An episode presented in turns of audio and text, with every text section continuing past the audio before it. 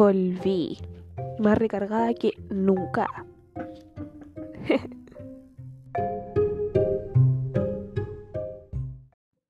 Em, bueno, para comenzar... mm, ay, mi voz. Ah. Bueno, para comenzar, quiero decir que uno, no me reconozco en el primer episodio. ¿Cómo hablo? ya. Em, dos, compartí este podcast con mis amigos. Y bueno, hay una acotación de... En un momento hablé de las sandías. Yo diciendo que eran transgénicas, pero en realidad eran como forzadas a crecer dentro de una caja. Así que, aclaro. Bueno, ahora estoy mm, viendo eh, The K-Pop Son, un canal de YouTube que dan todo el día K-Pop las 24 horas y he cachado muchos grupos bacanes de K-Pop a través de esta, este streaming. Y además, ahora estoy viendo unas cabras que hay una que se parece a la Miss Nina. Bueno, aparte de eso, eh, han pasado muchas cosas en la vida en este tiempo. Em, me puse a trabajar en otro lugar, estoy tranquila, em, estoy ya en mi cuarto semestre estudiando y el corazón ahí andado a duras penas. Pero, ¿sabes qué? Me he dado cuenta que mm, cuando estaba mi corazón así, como a duras penas, porque ya, ya lo dije, sí, el, el amor es un tema que me gusta mucho conversar. em, me he dado cuenta que cada vez que me he sentido mal por el amorcito, hay otra persona cercana que también lo está pasando mal. Entonces, como que nos apoyamos en eso, juntes. Y es lindo. Hace poco algo eh, fue muy triste en mi vida y justo un amigo lo estaba pasando mal también en el mismo periodo y nos apoyamos. Y ahora estamos tirando para arriba, felices, contentos. No, no, nunca para tanto. Pero bien, estamos mejor y me alegro mucho por él y por mí también estar, estar ahí y seguir dando la pelea a los, a las imposiciones que existen dentro de uno mismo y, uno no se da cuenta. Como todo eso del amor romántico y, y las... ¿Cómo es esta palabra? Ya se me empezaron a olvidar las palabras ahora. ¡Ah! No. Ay, lo siento, quizás se debe escuchado muy fuerte. Em, el- lo ideal es que uno impone a las otras personas. eh, es tan difícil aceptar también que uno lo hace y, y tan difícil que, que el resto también como que entre en esa parada antes la, ante las relaciones em, sociales mm, afectivas y, y que se dé cuenta también de es que ya antes de esto también estaba pensando ya uno será el estereotipo eh, porque te lo imponen, o sea, porque está ahí el estereotipo y dicen, ay, oye, tú encajas en ese estereotipo. O será que ya que existen estos estereotipos, uno va a, va a encajar a distintos estereotipos. No sé, brígido. Y bueno, por otra parte también entré al mundo de los dramas y oye, una pasta que me encanta y amo mucho estar ahí dentro porque he visto muchos dramas y sí, bueno, existe un patrón en el que siempre hay un tema ahí como de amor y, y del tipo con plata se casa con la, no se casa, se enamora con la niña eh, sin plata y, y siempre es muy extraño porque como que siempre la familia de la niña que no tiene plata eh, tiene una, un restaurante de comida de frituras. Entonces igual es, es entretenido y me encanta. Ahora último estaba pegada con El afecto del rey, que lo recomiendo mucho. de King's Affection y muy, muy, muy, muy, muy buena. En donde aparece el Ruan de... Ay, ¿cómo era este grupo? Bueno, se me olvidó. Y... Y bueno, ya, lo busqué, no se me olvidó. Es de SF9. Y no sé, me encanta. Bueno, ya aparece esta otra, la... Ay, de ella sí que se me olvidó el nombre.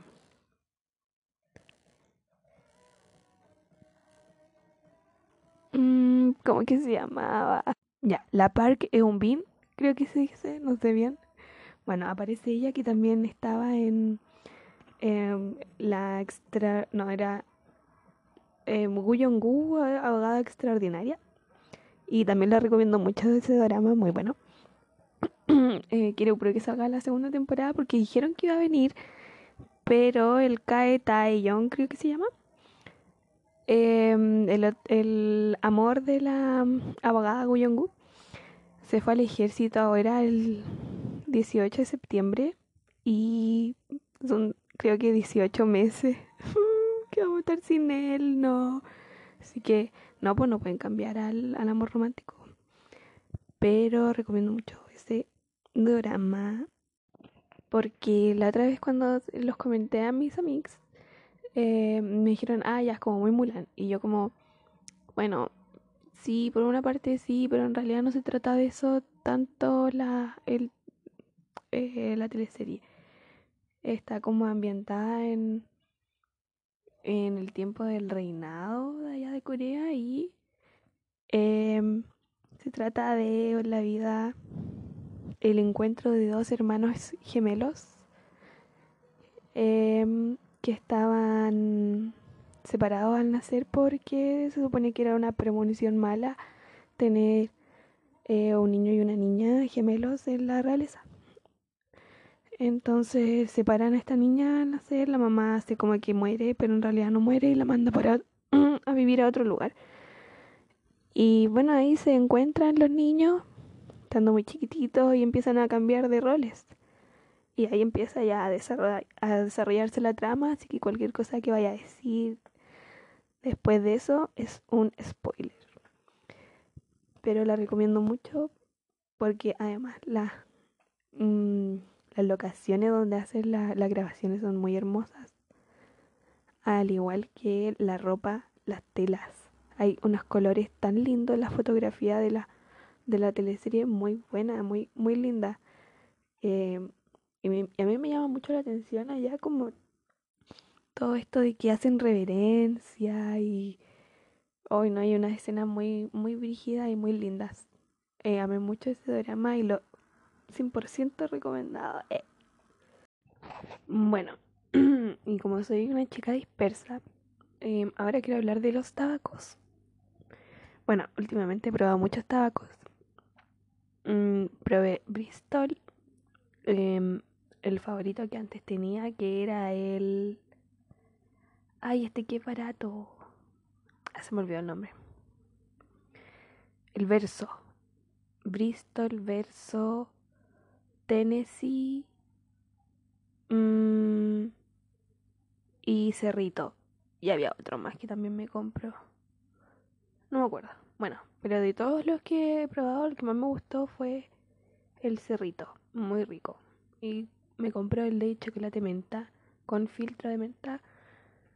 Full menta porque, no sé, me gusta sentir aún más la adicción del tabaco. Y últimamente he estado como Mm, con muchas cosas en la cabeza y por lo mismo he estado fumando demasiado, de verdad, así como que intento no fumar más, digo ya, esta es la última, este es el último paquete de tabaco que me compro y no me compro más y termino comprándome otro y termino fumando más y, se me hace terrible porque una es ciclista y uno siente después el peso de tanta tanta cuestión que uno se mete en los pulmones. Pero bueno. Em, es muy rico el cerrito. Parece que es chileno. Y eso. por otra parte, hoy qué más me gustaría conversar, porque ha sido como, uff, el año. Se ha pasado rápido este año. Mm, me gustaría como que pasaran más lentos los momentos bacanes y más rápido los momentos difíciles, pero en el día a día se sienten iguales, como que pasan al mismo tiempo, por lo menos mis día a días. eh, últimamente eh, estaba pensando en qué puedo crear, cuál puede ser mi próxima asilo, mi próximo cuadro, pero solamente en los momentos de de estrés y brígidos y de chalada de la cabeza se me vienen las ideas. Así que últimamente como que no he estado pensando mucho. El último cuadro que hice era como con punto de fuga y perspectiva y no me gustó. Yo dije, sí, ya, si todavía no está terminado, pero en realidad ya lo terminé y no me gustó. Un día me enojé con el cuadro y le tiré un pan duro. Ay, esto muy chistoso. Porque de repente cuando me da hambre en la madrugada, me voy y saco una yuya, me la como hasta la mitad y queda ahí dura hasta el otro día. Y bueno, el otro día como que estaba mirando el cuadro y me enojé y le tiré un pan duro y se me rompió la tela. Así que ahí quedó mi cuadrito, todo hermoso. Me, me gustaba cómo iba. Aunque igual he pensado, ¿qué pasa si lo corto y se lo pego a otro? Podría ser, ¿cierto? Pero bueno, ahí están los momentos de mental breakdown en donde uno hace cosas que después quizás se arrepiente como haber roto mi cuadro, rajado mi cuadro con un pan duro. Nótese el pan duro. Bueno. Bueno, en esto mismo del pan duro, uno también, no sé, lo siento como en la vida misma, ese acto que, que tuve porque, bueno, analizándolo yo dentro de mis, de mi mente, de mis mentes, ¿Quién sabe? ¿Quién, sabe? Pues ¿quién, ha descubierto la mente y ha dicho cuántas mentes hay? Si realmente una o son diez mil. Nadie, hasta el momento. Así que pensemos que hay más mentes. Porque no puede ser que todo ese esa wea acumulada que uno tiene ahí adentro sea capaz de una. ¿O sí? ¿Solo una? Bueno, pero ese no era el punto al que quería llegar y ya me debía. Bueno, en este acto de... Ah, no me gustó el cuadro que hice no me gustó mi creación y le pego un pan duro y me piteo el cuadro, también lo siento como la vida misma, como decía, porque em, de repente hay cosas que uno hace en la vida y que en realidad son solamente para dar el gusto y tener un cierto progreso en los procesos que uno está teniendo pero en realidad ese progreso es como solamente para rellenar tiempo y decirle a la sociedad que estoy haciendo algo y estoy al mismo ritmo de todas las demás personas y que vamos bien, vamos bien, ahí vamos, eh, eh, eh. Pero en realidad no, en realidad uno está en modo automático y hace poco me di cuenta que estuve los primeros meses de este año en piloto automático. Hasta hace poco me di cuenta que estaba haciendo las cosas porque sí estaba estudiando porque sí, no me estaba entrando la materia, estaba muy modo robot, leía y como que no me, no me entraba, pero trataba de procesarlo. Y, y después de eso empezó a hacerse como muy automático y, y era como que leía, estudiaba, me iba bien y chao. Pero ¿qué pasaba con esa nebulosa de conocimiento que queda ahí dentro de, de mí, cachai? Entonces, no, pues no, no estaba viendo frutos. Bueno, y en esto del piloto automático, em, también volver a eso que yo decía, creo, creo que me acuerdo, si no lo eliminé el episodio, bueno, la weá del move on, o el moverse de los lugares que en realidad, el otro día vi un meme de un perrito guatón que estaba dentro de un refri. Estaba como súper apretado en una parte del refri. y decía, Em, no porque encaje significa que ese es tu lugar. Es verdad, po, no, no porque una... Eh, bueno, estoy bien ahí, encajo, pero no necesariamente en mi lugar, ¿cachai? No, no porque me norme a, ese, ese molde que hay para encajar significa que estoy en mi espacio de deseado, mi loco a menos, ¿cachai? Como que no. Pero bueno, eso. Y en realidad, no sé, vivir bien, empezar a vivir bien. Como que después de un rato de conversar siempre termino en eso, así como vivir bien, pero me pongo a pensar en otras cosas y, en la realidad misma, ¿cachai? Y está difícil, pues está difícil la, la vida, está difícil el sistema, está difícil la mente, está, está acuático el mundo en estos momentos. Eh, yo creo que ahora empezamos a, a explotar nuevamente, de a poco. Como antes del COVID, ahora volvemos a lo mismo. Va a empezar a explotar de a poco la, la gente y, y no sé en qué ir a acabar. Yo de hace rato me, me descargué una aplicación que se llama Chile Alerta. Bueno, y entonces en esta aplicación te anuncia los temblores que han habido en todo el mundo, ¿cachai? Entonces en el día te va avisando al unísono que está ocurriendo en la aplicación. Hay una alerta sísmica en tal lugar. Y esa cuestión lo único que me hace pensar es, ¿cuándo va a llegar el terremoto a Chile? Pero mira, el otro día también o sea, no el otro día, uno dice el otro día y en realidad fue como hace un mes o un año. Bueno, le había dicho a un amigo así como, oye, ya, pues cuando su temblorcita para acá, para Chile, su, terremoto. Y tiembla, pues, y tiembla como de 5,9 y, y yo como, guau, soy... Soy Ángel Lazo, weón. Soy... No, yo... Pedro Ángel se quedó corto. Así que eso, como que me se llama esa aplicación, pero me gusta tenerla porque hay una cuestión dentro de ella que eh, la alarma te lo dice con un sonido de alerta. Entonces la misma aplicación te habla como voz de Google y dice... Eh, sismo en proceso en tal lugar. Entonces la gente al lado como que siempre queda para la cagada. ¿Está temblando? ¿Está temblando? Y yo como, no, tranqui, si debe ser como de 2,9 o de 2,1. No es acá.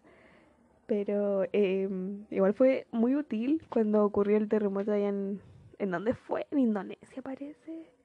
No, no me acuerdo. Ahora hace poco, hace como un mes. Y también después el otro en México también me avisó y yo, oh, está temblando ya. Y después como a las noticias tembló y... Bueno, no lo se recomienda para gente ansiosa. Porque no me imagino estar todo el día con esa alarma y ser... Ser muy sugestionable a, ese tema y no estar tan preparada para un terremoto. Bueno, ¿quién está preparado para un terremoto? Nadie, en realidad.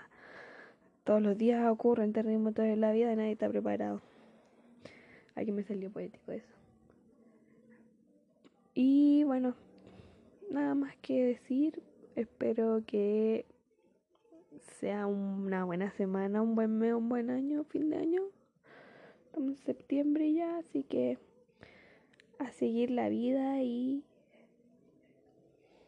y con todo nomás, pues sí. ¿Quién puede contra nosotros? Nadie. Nadie, ni la vida. Ya me va a sacar un, algo muy cliché. Ay, ganémosle a la vida. Pero si no es así, ¿cuándo? Hay que empezar a autogestionar la vida misma para no morir en vida. Eso. Y que estén súper... Bueno, quizá en algún momento saco otro podcast. He invitado a gente, pero la gente no quiere aparecer en este podcast. No sé por qué, les da vergüenza. ¿Por qué les da vergüenza? Solamente hay que tener un vaso de agua para grabar el podcast. que se seca mucho la boca. Bueno. Eso. Me despido. Corazones coreanos para todos. Todas. Todes. Y para ti.